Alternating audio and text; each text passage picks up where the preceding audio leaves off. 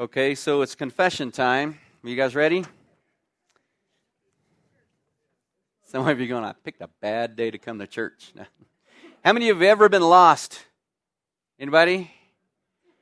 Uh, I, will have to say, I have to say, as I as I was preparing for this morning, I, I was thinking, and and for the life of me, I can't recall a time when I've been lost. Um, now, now there might be two things playing into this. One might be that my memory is not as good as it used to be. Um, the other thing is my definition of being lost. So let me give you my definition of being lost. For me, being lost is I don't know where I am and I don't know how to get to where I'm going. Now, I can't just be one of those. If I don't know where I am, but I know how to get to where I'm going, I'm okay. I'm not lost. Or if I if I know where I am, even though I don't know how to get to where I'm going, I'm still okay because I know where I am. I'm not lost. So I'm just saying. Um, when we were in Alaska, uh, we, we did we went to this little nature center and and uh, we were hiking on some trails and and you know there, there are signs that say "Stay on the path." Have you guys ever seen those?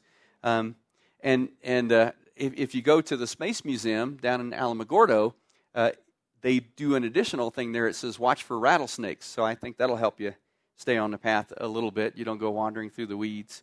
But we were walking along at this, this uh, nature center and, and walking along the path. And I can think, think of several good reasons to stay on the path. One of them is this um, they went to, especially at this little nature center, they went to great lengths to create these nice little paths. They, they totally went through the whole thing.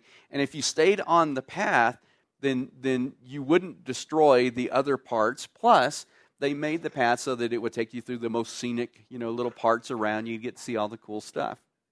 Well, the second reason uh, that I can think of that, that it's good to stay on the path is if you stay on the path, should the need arise for emergency personnel, it's going to be a whole lot easier for them to get to you. You know, if you trip, if you go off the path and and, and you're out a ways and you trip and fall and you, you break something, it's going to be harder for them to get to. And I'm at the age where those kind of thoughts run across your mind a little bit. Um, but, but finally, if you stay on the path, then it can help keep you from getting lost. Because the path leads somewhere, and, and if all else fails, all you have to do is turn around and retrace your steps, and, and hopefully you'll end back up where you started. Uh, if not, at least you're lost on the path, and someone else will wander along and find you uh, and help you get back. Well, the Apostle Paul's writing this letter to Timothy. We're in 1 Timothy chapter 4. And he's writing this letter to Timothy, and he talks about those who depart from the faith.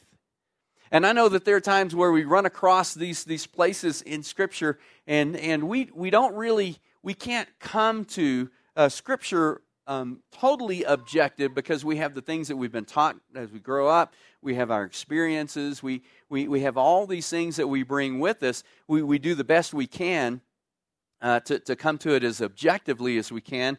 But when Paul writes, depart from the faith, that, that kind of kind of gives us a little bit of pause. So today we're going to talk about what he means by departing from the faith and how we can avoid it. So turn with me, if you would, 1 Timothy chapter 4. Uh, we're going to read verses 1 through 5. Paul writes this Now the Spirit expressly says that in the latter times some will depart from the faith by devoting themselves to deceitful spirits and teachings of demons, through the insincerity of liars whose consciences are seared, who forbid marriage and require abstinence from foods that God created to be received with thanksgiving by those who believe and know the truth. For everything created by God is good, and nothing is to be rejected if it is received with thanksgiving, for it is made holy by the holy word of God and prayer. So, a couple of things. Uh, first, I want to hit this little phrase in latter times or, or later times. Whenever we hear that, most of the time we think about okay so there's the rapture and then we've got the tribulation and that's the the latter times or the later times or the last days. Here's what you need to understand from scripture. When paul writes this he's talking about this period in fact everywhere where it talks about in the end times or end days or latter days or last times he's talking about the period of time from jesus ascension to go be back with the father and his return that whole period of time are the last days. So I have people a lot of times come up and say, Pastor Larry, do you think we're living in the last days? Do you think we're living in the end times? And I say, yeah. And we have been for like 2,000 years. Um, I, I don't know if you remember, Paul had to address a group of people who like quit working. They went and sat on the hill waiting for Jesus to come back, right? So we have been, and I don't mean to diminish that at all. We are to live as if Jesus were to come back this second, right? That's what we would expect.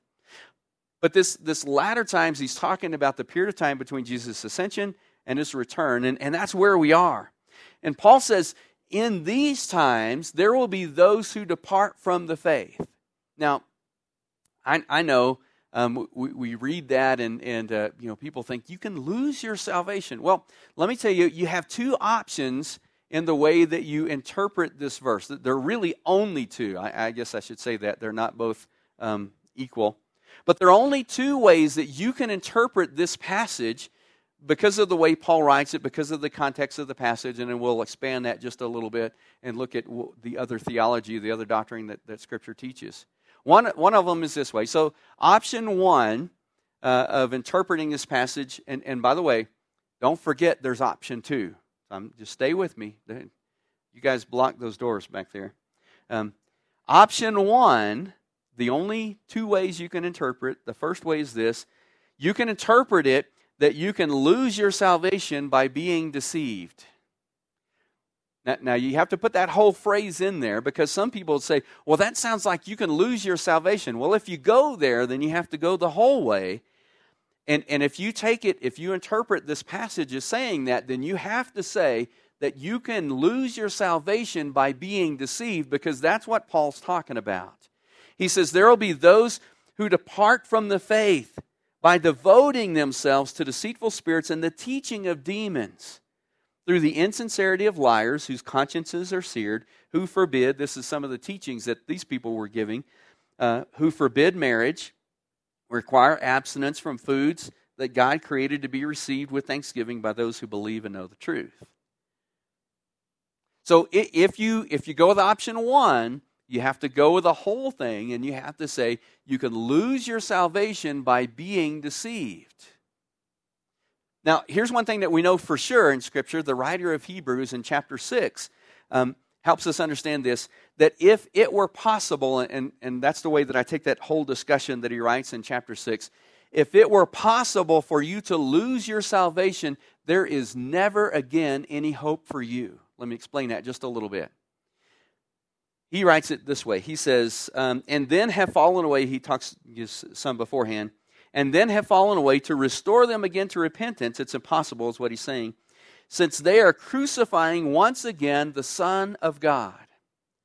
So, what Paul is saying, I'm sorry, we don't know that Paul wrote Hebrews. What the writer of Hebrews is saying here is that if it were possible for you to lose your salvation, if there were some circumstance that would make that possible, you are forever doomed because the only way then you could be saved again is for Christ to be crucified again on the cross for your sin.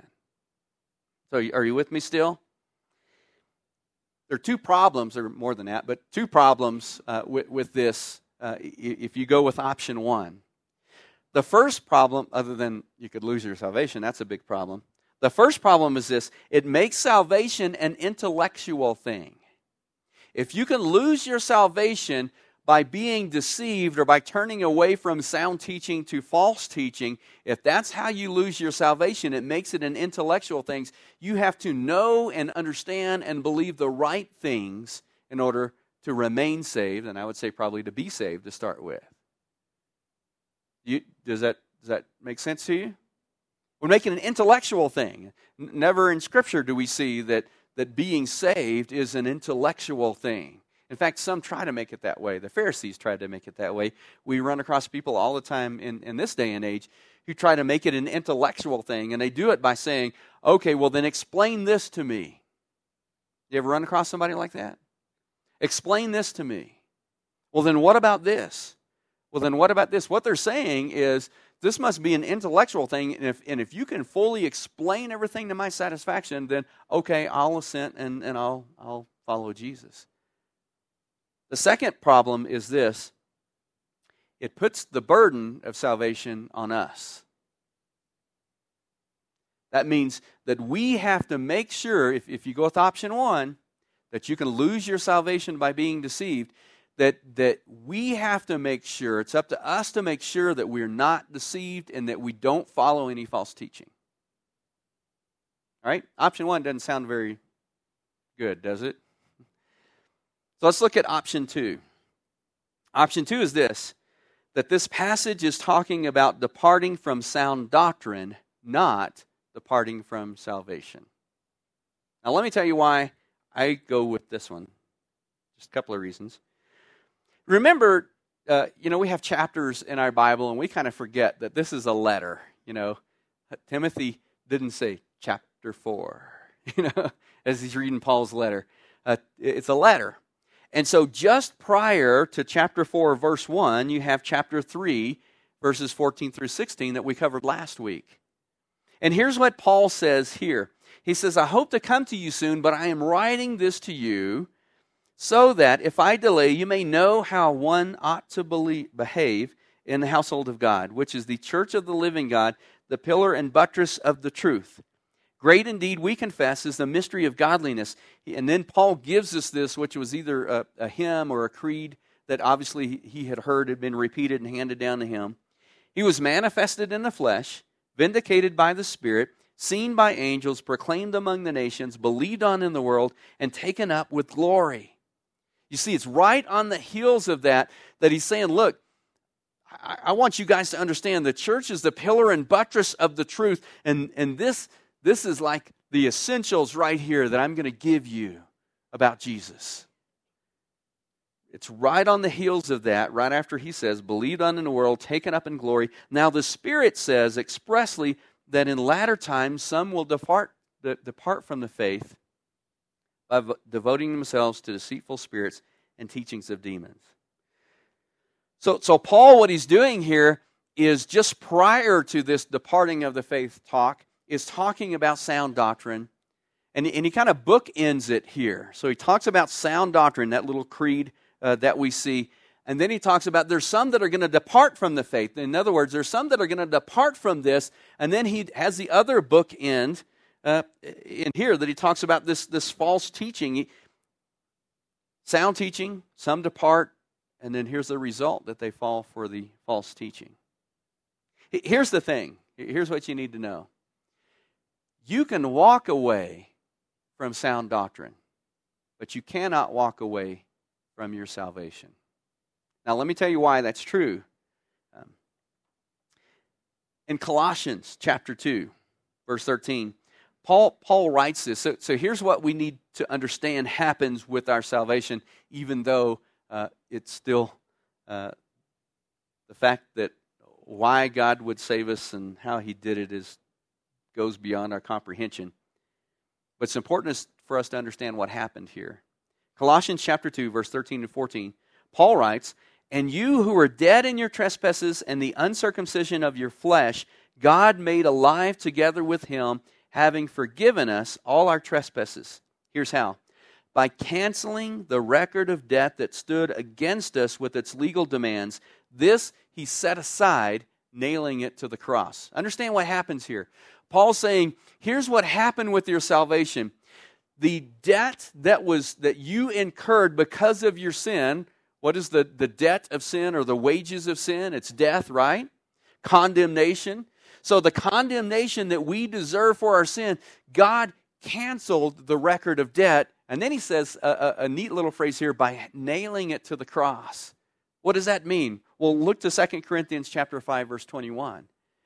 Paul says, For our sake, he, that is God, made him, that is Jesus, to be sin who knew no sin, so that we could become the righteousness of God in him. Do you get what happens here?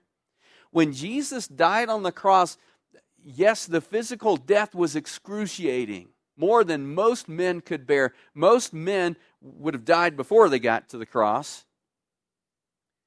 But that's not really the essence of what that, the cross was about. Because Jesus, while he hung on the cross in a way that I can't fully understand, God took my sin and your sin and put it on Jesus. The way that he talks about in Second Corinthians is he made him to be sin who knew no sin. Jesus became our sin, and then God poured the wrath, the punishment, the condemnation that we deserve for our sin. All of that was poured out upon Christ on the cross. Because of that, there exists no record of the debt we owe because of our sin. It's been paid. I thought at least a subtle amen isn't that amazing? God emptied the wrath, the condemnation we deserve for our sin. He emptied it on Jesus on the cross for those who believe. That's why we get the Romans chapter 8 1, and the Apostle Paul says, There is therefore now no condemnation for those who are in Christ. We think of condemnation as you're making fun of me, or you're picking on me, you know, or you criticize me. That's not what Paul's talking about. Romans chapter 8, verse 1 is talking about the condemnation for our sin.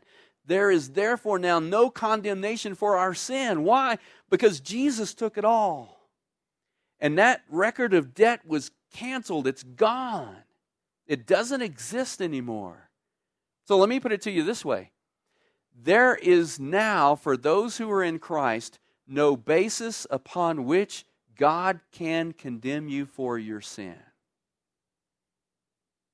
Now you're saying, "Ooh, that mean I can sin all I want?" Well, Paul handles that too. Because some of them were saying, hey, look, where sin abounds, grace abounds. So if we sin more, we get more grace. God says, God forbid. no. In the Greek, no, no. Absolutely not. But that's where we stand righteous in, in God because of Christ. Because there's no record for those who believe, no record of our debt for sin. It's been paid, it's gone, it's done. There's no basis upon which God can condemn those who believe, those who trust in Christ. Isn't that cool? It's gone. It's not tentatively gone. You don't have temporary eternal life. You know, you got it or you don't. The way that I've said it before was either Jesus' sacrifice on the cross was enough or it wasn't. It can't be enough for now if I hang on to it. You can walk away from sound doctrine, but you cannot walk away from salvation. And I know we live in the United States of America where you can be anything you want to be. You pull yourself up by your bootstraps. And we're even in the Southwest, we're a lot more independent than that. But listen, there are some things you can't undo. Don't believe me? Anybody got kids? You can't undo that. That's just how it is. Thank God. Because if it were up to me, to either get or to hang on to my salvation. i I did that in the first service too. My Texas came out when I said my. Um, I'm sunk. If it's up to me to get it or to keep it, I'm sunk. There's no hope for me. It's not up to me. Because of the work that was done on the cross. So, as we prepare our hearts to take the Lord's Supper, to take communion together, it's a great time for us to do a couple of things. One, it's a great time for us to, to really focus again on what Jesus did for us on the cross. Jesus wasn't a martyr, he was a sacrifice, he was the atonement for our sin. Because he took the punishment for our sin, God is pleased with us. That doesn't that doesn't feel like me most of the time, but it's true. We can focus on what Jesus did on the cross for us. He did it all. None of me, all of Him. I simply believe and receive. Isn't that great? for those who believe, we receive eternal life. That's cool. But it also helps us to kind of kind of take stock and ask, where are we? Where are we in our relationship with Christ? Where are we in, in relation to His Word? When I was in, in high school, we took a mission trip to South Texas. And, uh, and so one of the days was a, a beach ministry day, and we had some time for a little bit of fun. I know beach ministry, that sounds like something a youth minister would make up. We, we actually played volleyball, invited people to join us, and then during our breaks, we would share Christ with them and get to know them a little. Well, we had a fun day. We had a couple of hours, maybe, um, to, to hang out and play in the, in the beach, you know, and swim. And so my buddy and I, I think we are throwing a ball or a frisbee or something, and, and we're kind of out a little ways, you know, in, in, in South Padre, and we're bouncing up and down like you have to do with the waves. And and for probably about 30 minutes maybe 45 minutes we're doing that. And and and we think you know it's probably probably time to get out and dry off. You know we'll be leaving soon. And we look up and the bus and everybody we came with were gone that was my thought you guys didn't do a head count are we not important enough that you would not notice it was a big church but not that big and and so we started to panic we were like you know, this is this is in 1984, so they probably had the bag phones back then, but we didn't. So no way to call, nothing. You know, we didn't even have a quarter to call someone who cared. You know, and so we we walk up on the beach and we just we cannot believe in it. They left us, and then we looked, and way down the beach was the bus that we came on and all the people we came with. Here's what happened. See, while we were, I think we were throwing a ball and bouncing, slowly, imperceptibly over time, we were moving right along down the beach. they didn't go anywhere, we did. And that's the warning that Paul gives us here. Don't stray from sound doctrine. I, I know we live in a world. We live in a world where boy, you can find anything about anything. In fact, I drive, probably the people I know, I drive my kids crazy, will have a question that we don't know. Let me look. I Google it, you know, and pick the answer I want. the one that's closest to the one that I said. We live in the information age, and they're teaching out there that just covers the gamut everywhere. And it's easy. Some of it some of now some of it's way off. The Church of the Mound of Spaghetti or whatever that thing is. That's a real thing. I don't know how. Um, um, some of it's way off, but some of it's really close. But just a little off. Just a little bit. But but even if you're a little off here, the further you go, then, then the further off you're going to get. And Paul says, make sure that you stick with sound doctrine. That's why he gave it to us, I believe. He was manifested in the flesh, vindicated by the Spirit, seen by angels, proclaimed among the nations, believed on in the world, and taken up in glory. It's too easy to, depart from the faith, to get away from sound doctrine. Make sure you don't do that. But, but I would encourage you this too. Make sure that you don't wander from your relationship with Jesus like we did, I promise you, we had no idea we were moving away from our group. How could we not notice? Because we weren't looking at them. We were paying attention to us. And if we're paying attention to us and we're the ones moving, it doesn't look like we moved. So today, let me encourage you to do this. James tells us in, in James 4 8 to draw near to God, and he will draw near to you. So, so this morning, as we prepare our hearts to take the Lord's Supper, to take communion together, can, can I just encourage you to do that? Just, just right now, as we prepare our hearts, just draw near to God. And, and I don't know what that might look like for you. For you, it, it might be, you know, Lord, I'm, I'm walking with you. Would you help me walk with you closer? God, would you, would you help my thoughts always to be continually pointed towards you? Would, would you help my every action and, and, and my every deed to be a reflection of your love for me? And, and Lord, as I walk through the day, would you keep my, my heart, my mind centered and focused on you? That, that might be what it looks like for you. Uh, for some, it may be, God, I think I've, I've wandered a little bit. I, I quit looking to Jesus, and before I knew it, I was, I was away. And God, I want to come back. For some, maybe you've never come to the place where you've trusted in Christ as your Lord and Savior. The word for that biblically is believe, and, and have never received the gift of eternal life. That today I would encourage you to do that. It's not an intellectual thing. You may say, I don't know if I, what about this? What about that? I, there are some questions we might not get answered this side of heaven.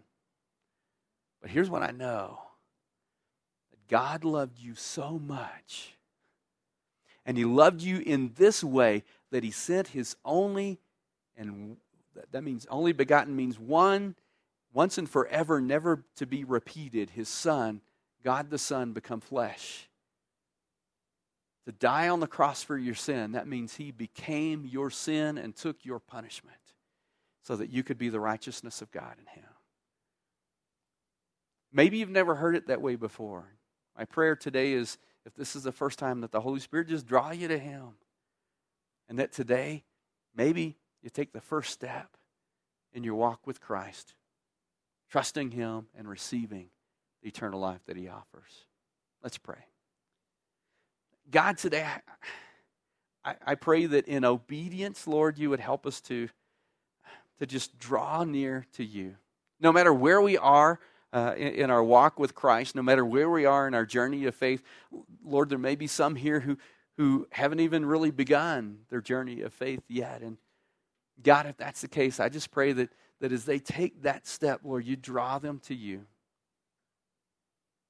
For all of us, Lord, I pray that you would help us to have a closer walk with you.